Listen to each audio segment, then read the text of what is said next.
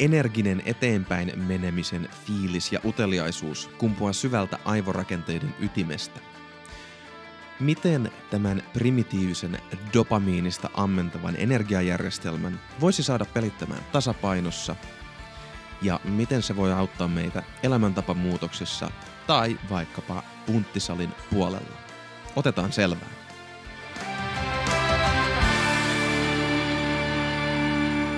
Tiesitkö, että jos kissalta poistetaan kaikki sen kehittyneemmät aivoalueet ja jäljelle jätetään vain aivojen primitiivinen ydin, se kuolee. No, se ei ehkä kuole sen takia, miksi sitä luulisi, että homma vaan lakkaa toimimasta, että se kissa ei enää osaisi tehdä mitä ja jähmettyisi paikalleen. Vaan se kissa alkaa tutkia uteliaasti ympäristöään herkeämättä ja se ei osaa hillitä itseään. Ja sitten se ennen pitkään päätyy sellaisiin ongelmiin, että nirri lähtee. Tervetuloa Voimafilosofi-podcastin jaksoon numero 53. Minä olen Jonne Kytölä. Viime kerralla aloitettiin matka tunteiden maailmaan ja siihen, mitä tekemistä niillä saattaisi olla vaikka treenin tai elämäntapamuutosten kannalta. Ja viime kerralla pääaiheena oli raivo, joka on yksi tärkeistä seitsemästä primitiivisestä perustunteesta, jotka on kaikille nisäkkäille yhteisiä. Tänään mennään vielä vähän enemmän asian ytimeen siinä mielessä, että puhutaan uteliaisuudesta, joka tässä tunteita tutkivan tieteen, affektiivisen neurotieteen maailmassa on niin sanottu seeking-järjestelmä. Eli mä tulen puhumaan uteliaisuudesta, mutta oikeastaan siinä on kyse siitä meissä kaikissa elävissä olennoissa olevasta sisäisestä drivista mennä eteenpäin, tehdä asioita, tutkia ympäristöä. Ja se oikeastaan on ollut meissä niin kauan, kun me ollaan osattu liikkua. Senhän takia me alettiin alun perin pieninä limalöllösoluolentoina liikkua, että me tarvittiin jonkinlainen sisäinen motivaattori, jonkinlainen koneisto, joka laittaa meidät liikenteeseen, jotta kun me nyt kerran ollaan tehty se kauppa todellisuuden kanssa, että no hei me voitaisiin olla jotenkin isompia ja monipuolisempia otuksia, jotka voi liikkua ympäristössään, jotta me saataisiin ruokaa, niin nyt meidät on tuomittu sitten etsimään ympäristöstämme aina ruokaa. Ja muita asioita ihmisten, meidän kehittyneiden aivojen takia myös vaikka informaatiota – ja siellä ytimessä on siis tämä Seeking-järjestelmä. Ja ennen kuin mennään siihen, niin mä nyt haluan vielä palauttaa mieleen sitä aivojen rakenteen teemaa, jota on aikanaan myös siellä syvän terveyden jaksoissa, jaksoissa 22-28 puitu jonkin verran aivojen, aivojen perusrakenne, ja tämä ei nyt semmoinen supertarkka tieteellinen kuvaus, tai enemmän semmoinen perusnyrkkisääntö, jolla sen homma voi aika hyvin hahmottaa, on se, että perustasolla on liskoaivot. Ja ehkä nimestäkin voi päätellä, että pelkästään meidän nisäkäskavereilla ei ole tämä sama alue, mikä meillä on, vaan se löytyy vähän laajemmaltakin eläinkunnasta. Sen päälle on kasvanut limbinen järjestelmä ja siellä alkaa jo olla sitten nämä merkittävät isot primitiiviset tunnealueet. Ja sinne päälle on viimein kasvanut kädellisille yhteinen, mutta erityisesti meillä ihmisillä kehittynyt neokortex, eli meidän aivokuori. Ja se on vähän semmoista yleismassaa ja se voi ohjelmoitua vaikka millä tavalla ja siksi meidän ihmisten tunneelämä voi esimerkiksi olla niin monipuolista, erikoista ja kummallistakin. Että siellä on, meillä on valtava aivokapasiteetti ja se voi ohjelmoitua meidän kokemusten ja meidän geeniperimän ja muun mukaan ihan melkein minkälaiseksi tahansa. Mutta siellä syvällä on ne perustunteet. Ja mistä oikeastaan niissä tunteissa on kyse? Ja nyt varoituksen sana, mä nyt höpöttelen tästä aiheesta tällä vähän yleisemmin jonkin aikaa. Mulla on tulossa treeniesimerkkejä ja kaikkia muita, mutta mä, mä haluan saada nämä asiat jotenkin kohdalle silleen, että ne on ainakin kerran sanottu jotenkin fiksusti – ja toiseksi, että miksi mä puhun tunteista, on se, että mua kyllästyttää, niin kuin mä viime jaksossa vähän puhuinkin siitä, mua kyllästyttää se, että tunteista puhutaan joko silleen ne sivuutetaan typerästi silleen öhöhö, tunteet, mitä ne on, ei niitä tarvi miettiä, nyt vaan mennään ja tehdään. Mun mielestä siinä tehdään aivan massiivinen virhe. Ja toisaalta siinäkin tehdään massiivinen virhe, ainakin mun kohdalla, koska muhu ei vaan uppoa sit semmoinen puhe, että nyt pitää puhua meidän tunteista ja mietitään sitä, miten ne saadaan mukavalla tavalla tasapainoon, että se edistää hyvinvointia.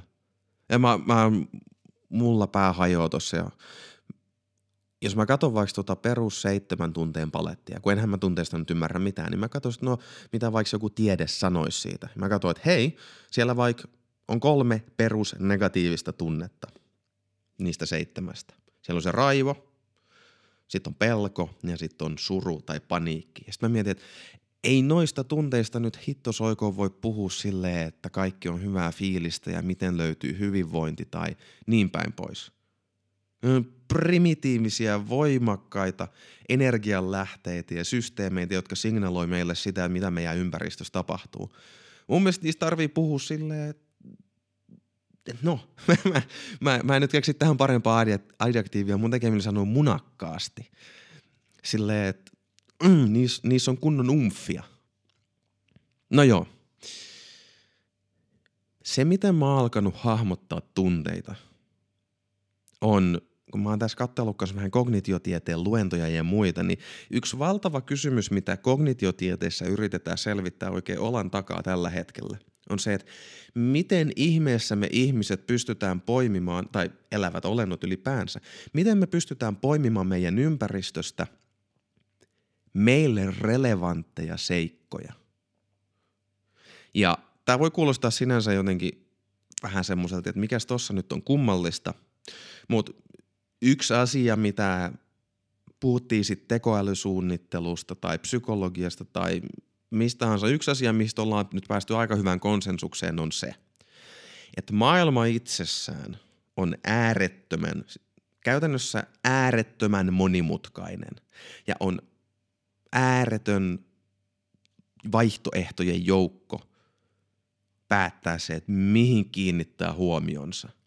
Ja tästä johtuu esimerkiksi se, että on monia ongelmia, joita ei pysty ratkaisemaan sillä tavalla, että olisi joku varma tapa ratkaista se. Nykyään vaikka somemaailmassa puhutaan tästä algoritmista. Siis algoritmihan on sellainen ongelmanratkaisutapa, että jos tapahtuu noin, niin teen noin. Jos ei tapahtunut noin, teen noin ja sitten teen noin ja teen näin ja teen näin. Ja loppujen lopuksi päästään johonkin varmaan pitävään lopputulokseen. Mutta toi ei ole mahdollista elämässä. Elämä on aivan liian monimutkaista. Puhuttiin sitten ihmiselämästä tai muuten vain biologisesta elämästä. Ja se, mitä me tarvitaan, on nyrkkisääntöjä, niin sanottuja heuristiikkoja. Ne on nopeita, karkeita tapoja jakaa todellisuus nopeasti pieniin osiin, jotta johonkin ylipäänsä voisi kiinnittää huomionsa. Esimerkiksi mä oon ymmärtänyt niin, että ö, jos en mä ihan väärässä, niin skitsofrenian tapauksessa tilanne on sellainen, että henkilöllä on todella vaikea keskittää huomionsa tai onnistua keskittämään huomionsa sellaisiin asioihin, jotka olisi hänen oman olemassaolonsa tai hyvinvointinsa kanssa re- kannalta relevantteja. Ja sen sijaan hän saattaa tuijottaa esimerkiksi jotain jännännäköistä kuviota matossa. Tuntikausia ja tuntikausia, koska se tuntuu loputtoman mielenkiintoiselta. Niin tässä kohtaa omalla tavallaan se järjestelmä, joka toimii niiden nyrkkisääntöjen heuristiikkojen kautta, se on lakannut toimimasta kunnolla. No, Meillä on monenlaisia heuristiikkoja. Toisaalta me voidaan käyttää tietoisia heuristiikkoja. Joku, joku on joskus sanonut, että kaikki fiksut ja menestyksekkäät ihmiset käyttää tietoisesti erilaisia heuristiikkoja. No, yksi esimerkki heuristiikasta ja nyrkkisäännöstä voi olla vaikka, kun jaksoissa 40-51 puhuttiin paljon ruokasuhteen muutoksesta, niin yksi hyvä nyrkkisääntö, heuristiikka – jos ei ihan tiedä, mihin nyt kiinnittää huomionsa ruokailussa, noudata, noudata vaikka lautasmallia. Tai syö noin 4-6 tunnin välein suht fiksun kokoinen annos. Toi ei ole sellainen, että sitä aina pitää noudattaa. Ja tuossa on muuten tärkeä pointti, niitä tunteitakaan, vaikka ne on heuristiikkoja, niitä ei pidä aina totella. Mutta joka tapauksessa siis on nyrkkisääntö ja se antaa sulle semmoisen aika hyvän viban, että noin voisi toimia ja mikä tärkeintä, se rajaa pois valtavan joukon eri vaihtoehtoja. Jos sä sitoudut jossain määrin nyrkkisääntöön syön 4-6 tunnin välein, niin se miksi on niin hyödyllinen on, että se helpottaa sun ongelmanratkaisua, koska se vaan yksinkertaisesti rajaa pois kaikki muut vaihtoehdot. Yritä syödä silleen, että jos se menee yli kuuden tunnin se väli, niin tavallaan sit sä et noudata sitä nyrkkisääntöä. Eli mikä tahansa aikayksikkö, aina joku tyyppi ilmeisesti selvisi 180 päivää ilman ruokaa, niin älä syö kuuden tunnin viiva 180 päivän välein. Yritä syödä vähän useammin. Ja se, että jos sä nyt väkisin yrität syödä aterioita kahden tunnin välein, niin ehkä sä voit siitäkin himmata. Tässä on heuristiikkojen, nyrkkisääntöjen valtava etu. Ne yksinkertaistaa todellisuuden meille, me pystytään tekemään paljon parempia valintoja niiden perusteella.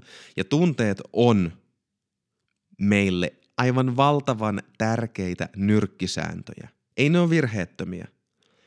Ihan samalla tavalla kuin ehkä se 4-6 tunnin välein syöminen ei joka tilanteessa pelitä niin ei sitä tarvii musta-valkoisesti noudattaa. Ja samalla tavalla, jos mulla tulee raivon reaktio, ja mikä raivon pointti oli, raivo signaloi mulle, ainakin jos se toimii todellisuuden kanssa jotenkin harmoniassa ja mulle ei ole jonkinlaista häiriötä siinä, miten mun raivo toimii, niin raivo kertoo mulle siitä, että mulle jokin tärkeä asia, jokin resurssi on uhattuna.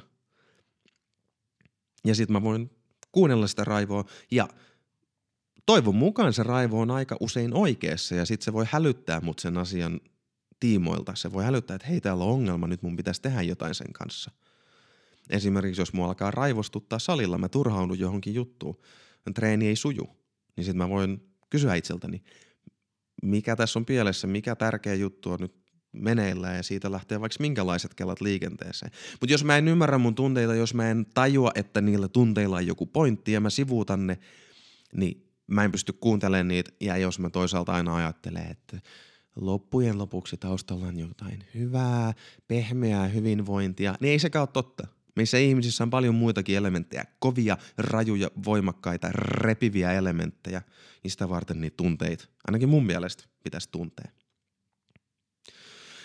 No, pääpointti tuossa äskeisessä höpötyksessä oli se kuitenkin se nyrkkisäännön heuristiikan ajatus. Tunteet on ne perusprimitiivitunteet on meidän niin perustutkajärjestelmä, jotka kertoo siitä, miten me voitaisiin ehkä toimia maailmassa, miten me voidaan orientoida itsemme maailmaan. Ja sitten kun me vuorovaikutetaan niinä monimutkaisina olentoina, joita me ollaan, niin ympäristö ja muiden ihmisten kanssa, niin sitten sinne meidän aivokuoreen, sinne kehittyneemmälle alueelle alkaa, alkaa päivittyä ja oppimisen kautta kehittyä kaikenlaisia omanlaisia kaavoja. Ne voi olla hyviä kaavoja, ne voi olla huonoja kaavoja, ja niiden tunnistaminen onkin sitten oma vyyhtinsä. He he, siitä vaan sitten, jos sen ihan väärässä on, niin kannattaa palata vaikka jaksoihin 33 ja 34. Tai ehkä 32 ja 33, niissä puhuttiin riippuvuudesta. Siinä aika hyvä katsaus kaavoihin, joita voisi yrittää lähteä purkamaan. No niin, treeniesimerkkejä. Mä muistan kerran katsoneeni vierestä. Se on painunut mun mieleen ja itse asiassa esimerkeistäkin mä haluan sanoa sen mieleen, sen, sen mieleen painuneen ajatuksen, että mä suosittelen tarkkailen omia muistoja, omia muistikuvia. Ja jos vaikka itse kelailet sitä, että no Jonne höpöttää tuossa nyt uteliaisuudesta, miten se liittyisi tai miten viime kerran Raimon teemat liittyisi, niin mä luulen, että itse kultakin löytyy muutamia avainmuistoja – joissa noi tunteet on voinut esimerkiksi olla pinnassa tai joita voi nähdä, että jollain muulla oli ne pinnassa, se on painunut jotenkin tosi voimakkaasti mieleen.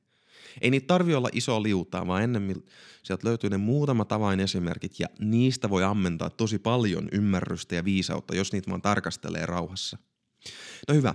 Mä muistan yhden kerran, kun yksi erittäin siis supervahva tyyppi kuntosalilla, 400 kilon kyykkääjä, niin mä olin vähän jutellut sen kanssa, että joo, mikä treeni tänään ja niin päin pois. Ja hän, hän sanoi, että joo, ihan vaan kevyt treeni tänään, että huomenna on kova päivä. Huomenna on kova treenipäivä. Ja että hän, hän tässä vähän jumppailee, luultavasti penkki punnertaa enemmän, mutta huomenna on kova kyykky. Ja nyt hän tässä ekaksi vaan pikkasen lämmittelee kevyillä kyykyillä. Siinä oli 60 kiloa, yhdet siniset kiekot tangon molemmissa päissä ja siinä se vähän jumppaili sitten. Sitten mä katsoin, että muskeliköriläs, se alkaa vähän, se niinku ilme muuttuu, se alkaa jotenkin loistaa. Sitten se alkaa vähän, niin kuin, se hihittelee, höhöttelee itselleen. Mm, se on jotenkin tosi tyytyväinen itseensä.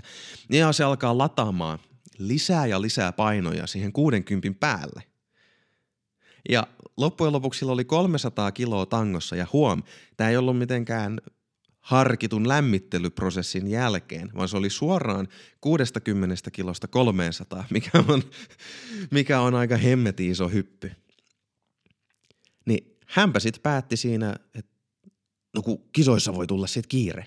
Musta vaikutti, että se oli vain joku tekosyy, että se vaan oikeasti vaan halusi nähdä, että pystyykö se tekemään näin. Niin se otti sitten sen 60 kilon jälkeen suoraan 300 harteillensa ja se kyykkäsi sen vieläpä sillä tavalla, että hän tarkoituksella pysähtyi siellä kyykyn ala-asennossa, teki niin sanotun paussikyykyn. Ja se oli yksi hitaimmista kyykyistä, jonka mä oon ikinä nähnyt. Siis mies tärisi, kuulosti dieselmoottorilta, semmoinen Joo, se kyykky tuli ylös. Ja ainakin mulle tämä on jäänyt mieleen nyt, kun mä oon oppinut tästä seeking-järjestelmästä, uteliaisuudesta, niin toi on jäänyt mieleen mulle semmosena kertana, että noni, siinä se uteliaisuusjärjestelmän perusenergia tuli oivallisella tavalla esiin. Se, miten se aivojen tasolla, hormonitoiminnan tasolla tarkoittaa, niin nykyään aika moni on kuullut, nykyään meidän niin kuin arkipuheessakin puhutaan aika paljon noista eri hormoneista, niin dopamiini on se, mikä uteliaisuusjärjestelmän aktivoi, mikä siellä saa hommaa tapahtumaan. Ja dopamiinihan on se hormoni, joka on meidän halu, eteenpäin meneminen, saavuttaminen. Me halutaan päästä jotain kohti. Se on se hormoni, joka saa meidät kokemaan sillä tavalla. Serotoniini on se, joka r, niin kuin, tyynnyttää ja rauhoittaa meidät osalta. Sitten kun me saadaan se joku herkku tai joku muu, meillä tulee tyytyväinen olo, mm, onpas mukavaa. Mm. Mutta dopamiini on se, joka laittaa meidät liikenteeseen ja aktivoi meidät. Ja ei varmaan liene sattuvaa, että esimerkiksi kokaiinista on ihan hauskoja meemejä aika lailla. Se aktivoi dopamiinijärjestelmää. Niin tuo äskeinen esimerkki oli kuitenkin mulle sellainen, että okei, nyt mä ymmärrän, yes.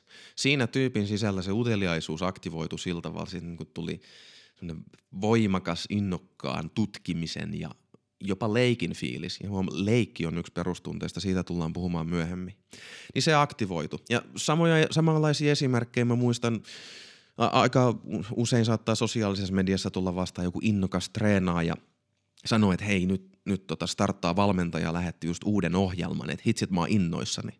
No hyvä, tässä on taas se uteliaisuus, mitä sieltä on tulossa, lupaus jostain uudesta, jännittävästä, hauskasta, sellaisesta, joka vie kohti omia tavoitteita, dopamiinia, uteliaisuutta, uuden kohtaamista, tai sitten vaikka ehkä vähän mm, hankalempienkin tunteiden sekainen esimerkki, se, että jos on en, enkkakokeilu, enkkapäivä tulossa tai kisat – ur, suuri urheilusuoritus, niin siinä osa sitä jännitystä, johon sotkeutuu vaikka ahdistusta ja pelkoa, toisaalta odotusta ja ties mitä eri tunteita, niin siellä tämä uteliaisuus on todella voimakkaasti hereillä.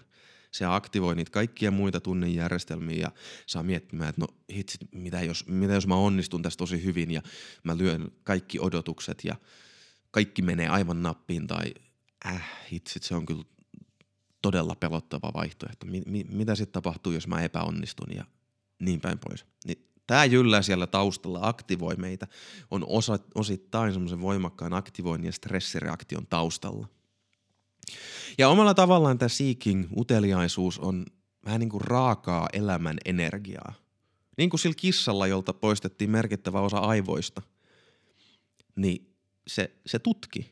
Se silti suuna päänä meni, etsi, yritti selvittää. Ja meissä on se sama energia.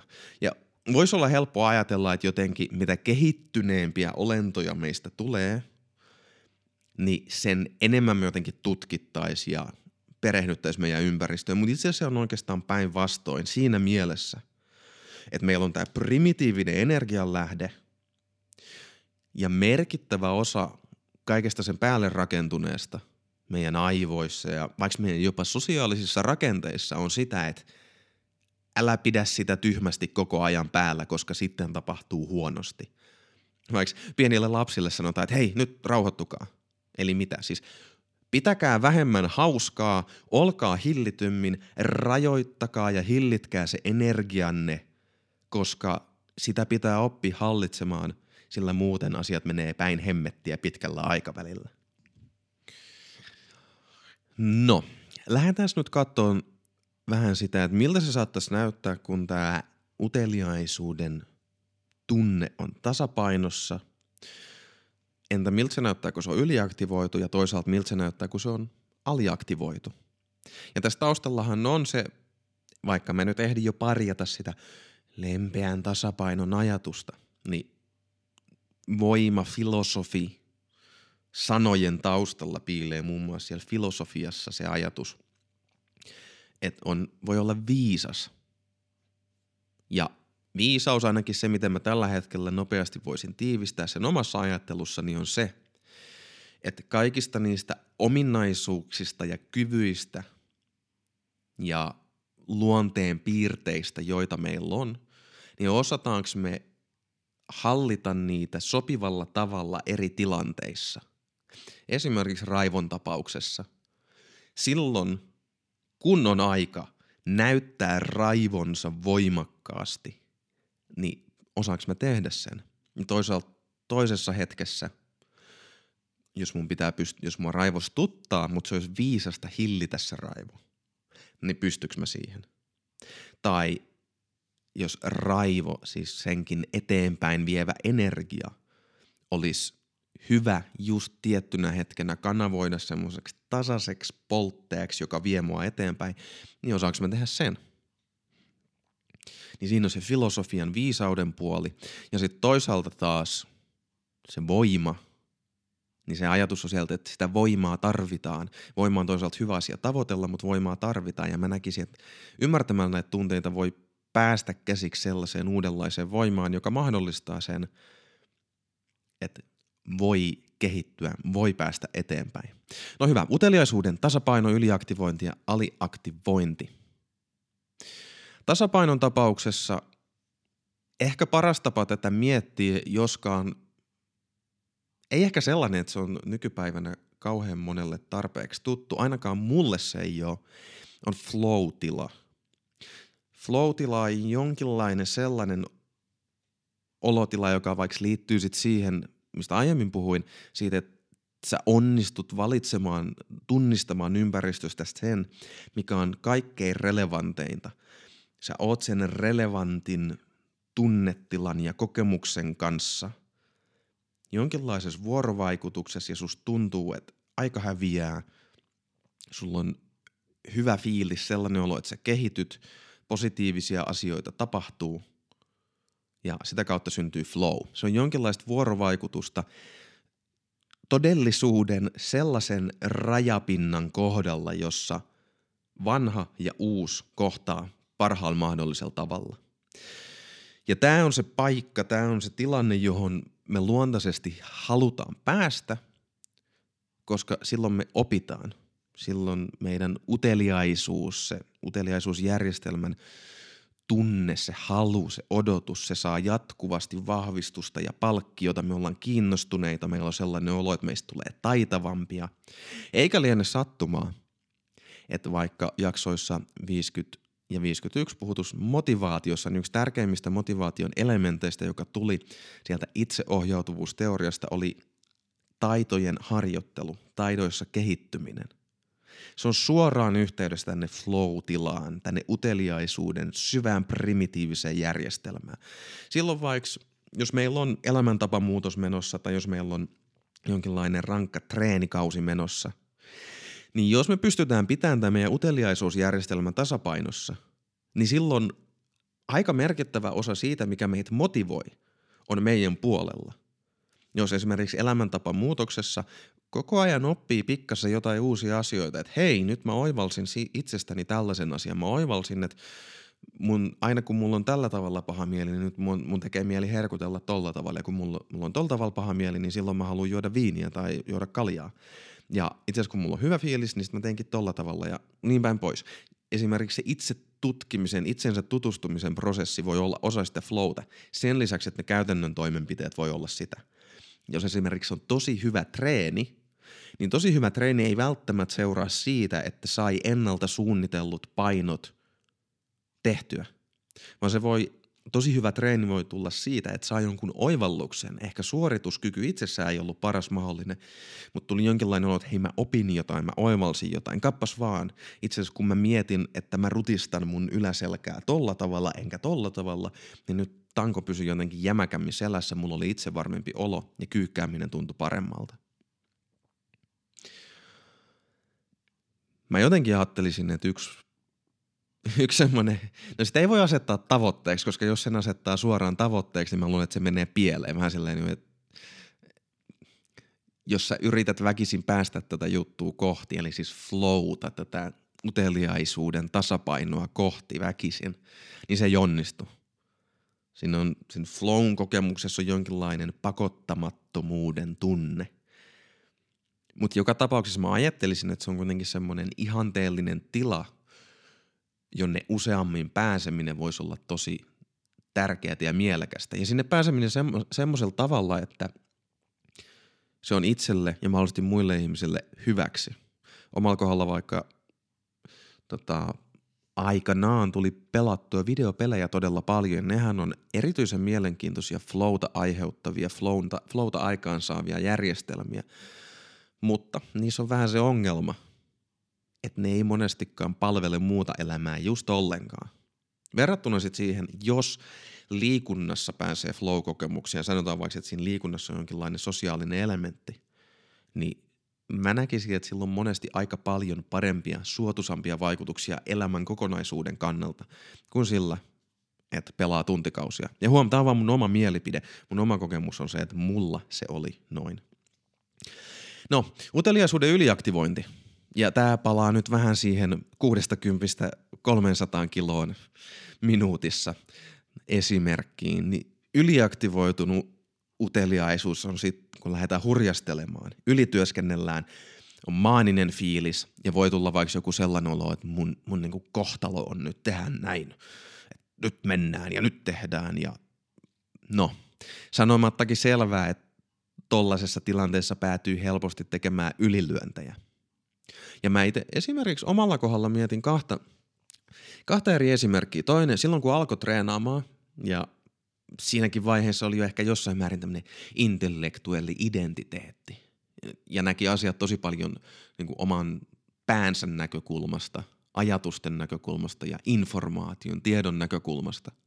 Niin siinä kohtaa, kun lähti treenaamaan, niin mä muistan, että mä aika kauan – järpäisesti kirjoitin itselleni ohjelmia. Ja mä luulen, että on aika monelle tyypille, joka itselleen yrittänyt kirjoittaa treeniohjelmia.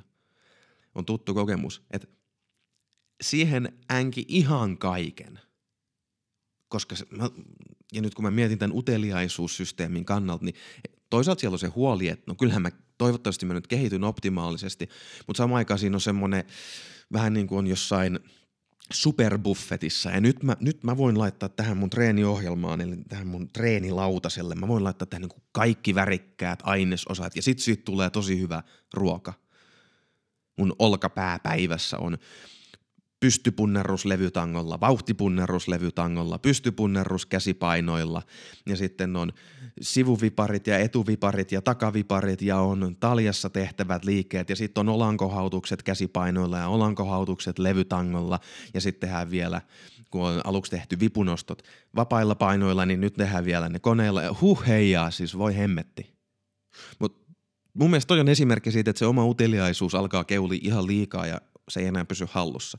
Ja toinen esimerkki sitten taas, tämäkin on niitä oman elämän yksi ja mieleenpainuneita esimerkkejä. Mä pari vuotta sitten, kun mä olin kaikkein vahvimmillani, niin mulla oli semmoinen kolmen kuukauden treenijakso, mä treenasin todella kovaa. Ja sen päätteeksi mä tein ehkä parhaan kyykkysuoritukseni, mä kyykkäsin 180 kiloa kahdeksan kertaa. Se oli loistokas sarja, mutta sitten mulla oli oikeasti tyhjä olo. Semmoinen, ja mulla on yhä pari vuoden jälkeen se tyhjä olo. jollain tavalla voimailun, voimaharjoittelun suhteen, siis siinä mielessä, kun puhutaan niiden omien maksimitulosten kehittämisestä. Et mulla on sellainen fiilis nyt jälkikäteen ajateltuna, että yksi asia, mitä siinä tapahtui, oli se, että mä vähän maanisesti, ei vähän, siis paljon, itselleni paljon, maanisesti ylityöskentelin, treenasin liian kovaa siinä mielessä, että vaikka mä sain niitä ennätyksiä, niin se ei ollut pitkäjänteistä siinä mielessä, että mä oon henkisesti yhä siitä jollain tavalla silleen, että joo, mua, mua, ei, mua ei kiinnosta. Mä jotenkin, se meni yli. Ja mitä siitä on seurannut, mä ajattelisin nyt näin, niin siitä on nyt seurannut osittain vaikka sitten uteliaisuuden aliaktivointia. Levottomuutta, tylsistymistä, ärtymystä, ahdistusta, jopa masennusta. Ja Toinen esimerkki, joka tästä mulle tulee mieleen tästä aliaktivoinnista, tai toi edellinen oli se, mikä ikään kuin oli sitä yliaktivointia, joka ennen pitkään vie sinne aliaktivointiin, niin on, ja tämänkin mä oon maininnut muutamia kertoja, on semmoinen treeni, Mä olin jotenkin tosi lannistuneella mielellä ja mä olin siis fyysisestikin aivan liian uupunut. Niin mä huonosti menen treenin jälkeen mä sen lopuksi päätin, että nyt mä aion tehdä pitkän kyykkysarjan. Että maksimisuoritusta, semmoista, missä mä laitan mahdollisimman paljon rautaa, sitä ei nyt taatusti irtoa, mutta nyt mun on pakko tehdä omalla painolla niin monta toistoa kuin tulee.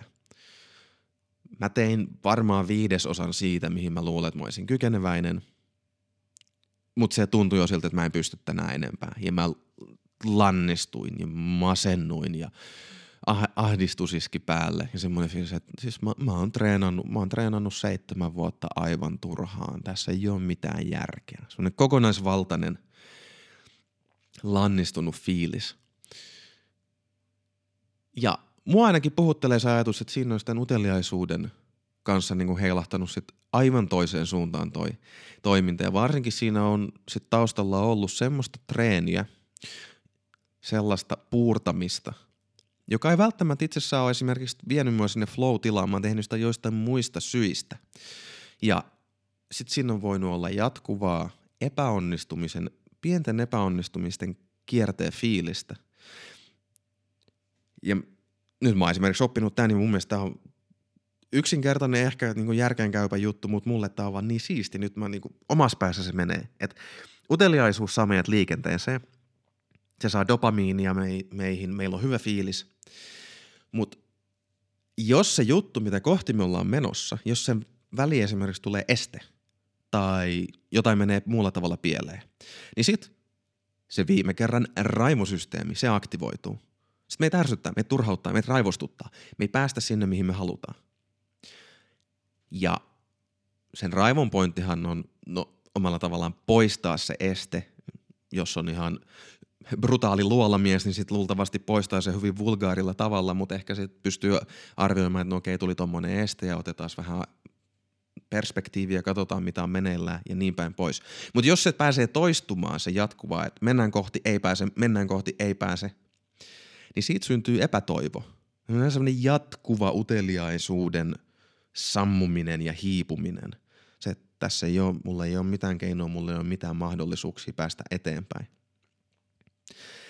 Ja mä en ole tätä harkinnut mitenkään tietoisesti, mutta nyt kun mä katson, miten mä itse esimerkiksi on treenannut tuolta vuoden alusta asti, nyt on siis toukokuu, niin mä en ole viiteen, reilu viiteen kuukauteen, mä en ole kertaakaan treenannut salilla, vaan mä treenaan himossa kahvakuulilla. Jos mä tarkkailen nyt itseäni näiden tunteiden valossa, niin mun mielestä näyttää siltä, että mä oon vähän niin kuin sitä tietämättäni, alitajuisesti.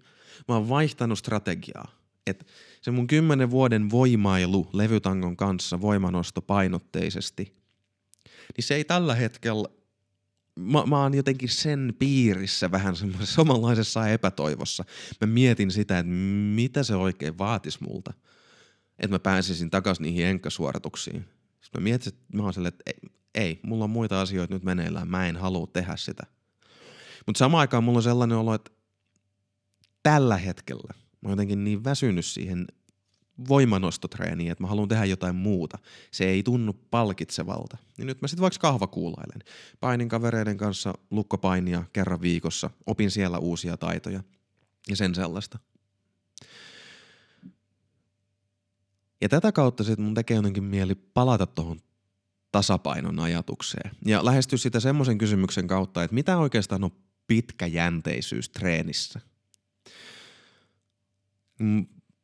Mä, mua ainakin puhuttelee se, se perusajatus, että pitkäjänteisyys on hyvä asia. Toki, jos sä oot pitkäjänteinen jossain asiassa, mikä on sulle huonoksi, niin no oikeastaan mä sanon, että tämä on typerä sivupointti, mutta en tiedä, ootko mahdollisesti nähnyt sosiaalisessa mediassa tai jossain muualla on tämmöisiä growth mindset vastaan fixed mindset. Et mikä on sellainen asenne, että sä niinku kasvat ja kehityt ja mikä taas on semmoinen, että sä oot jumissa siinä, kuka sä oot ja mitä sä oot. Ja sitten toki se ajatus on se, että no se kasvu, kasvuasenne on se, mikä olisi tosi hyvä juttu. Mutta sitten mä mietin, että vaihdetaan siihen, että mitä, jo, mitä jos se, siihen liittyy vaikka video, videopeliriippuvuus tai liikuntariippuvuus – niin ne kaikki kasvumindsetin elementit on just niitä, jotka ajaa sut täydelliseen tuhoon sen asian parissa. Et siinäkin se jonkinlainen viisaan tasapainon löytäminen voisi olla se ratkaisu.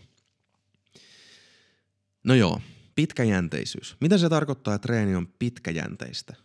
Ja tämä liittyy nyt tähän uteliaisuuden tasapainoon muun muassa. Millä tavalla sen sun treenin tai elämäntapamuutoksen tai elämäntavan – Miten siinä pääsi jotenkin siihen pisteeseen, että se olisi oikeasti pitkäjänteinen? Omalla kohdalla esimerkiksi tavallaan mä voin olla aika ylpeä siitä, että mä oon treenannut kymmenen vuotta ja voisi sanoa, että se oli pitkäjänteistä. Mutta samaan aikaan, jos miettii voimanoston näkökulmasta, mikä mun suhde voimanostoon on, niin eihän se nyt ollut pitkäjänteisin mahdollinen.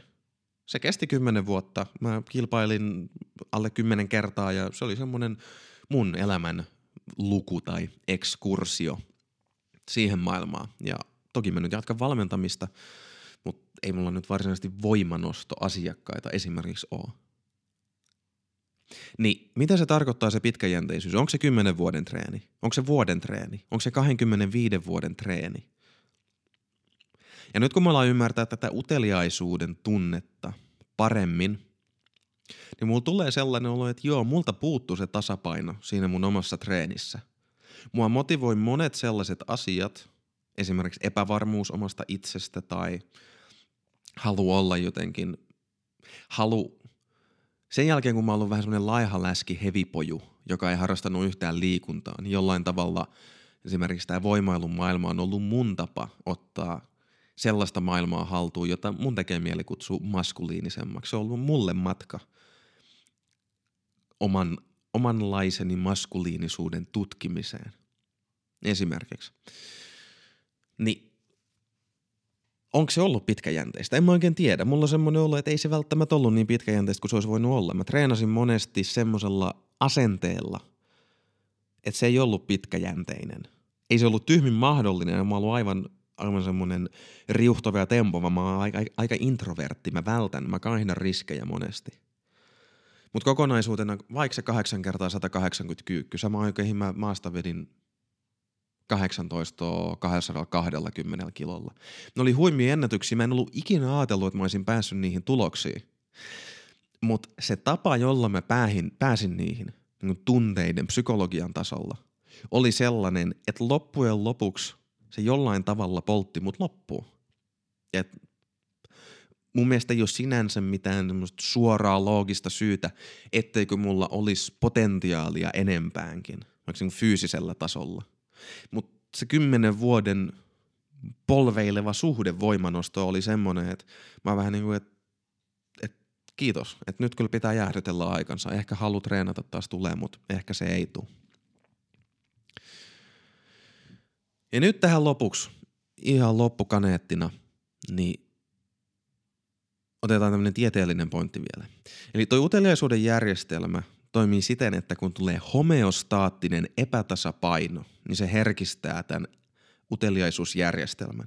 Ja se tarkoittaa sitä, että meillä on keho, meidän systeemi, sitä, meidän aivot monitoroi sitä, ja se pyrkii tasapainoon kaikilla eri tasoilla. Et homma pysyisi hanskassa, koska meidän kehot ja mielet on niin monimutkainen systeemi, että ne on pidettävä tasapainossa. Liikaa, liikaa ei saa ailahdella, koska muuten homma menee päin hemmettiin. Se on homeostaattinen epätasapainotila.